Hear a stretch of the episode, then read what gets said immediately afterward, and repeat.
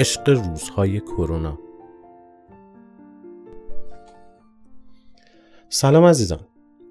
توی حال هوای این روزهای پایانی اسفند که با استراب تلخ کرونا همراه شده ذهن و زندگیم پر شده از افکار منفی و استرسا توی برخورد با آدمای کوچه و بازار و دوستان و همکاران و خانواده هم متوجه شدم که فقط من نیستم که ذهن و لحظه هام پر شده از تلخی و حراس.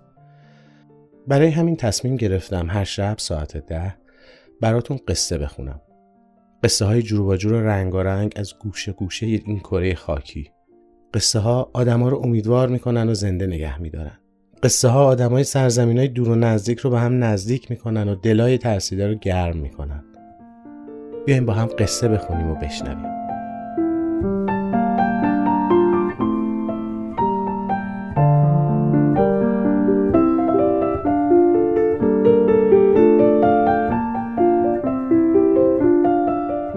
در پایانم یه غزل از حافظ براتون می‌خونم که به نظرم به درد حال و هوای این روزامون می‌خوره.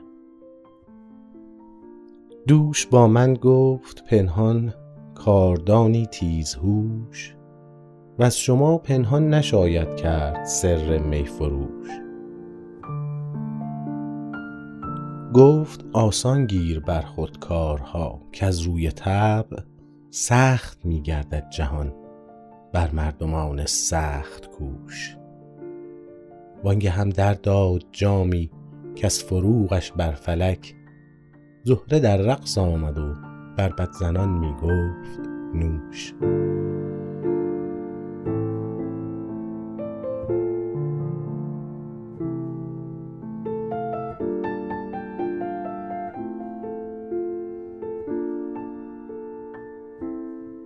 با دل خونین لب خندان بیاور همچو جام.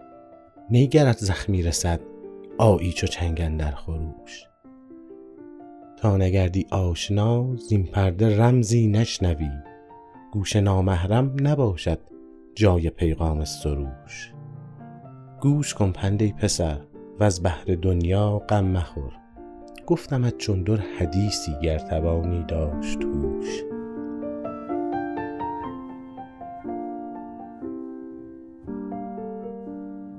در حریم عشق نتوان دم زد از گفت و شنید. که آنجا جمله اعضا چشم باید بود و گوش. بر بساط نکته دانان خودفروشی شرط نیست. یا سخن دانسته گو ای مرد عاقل یا خموش.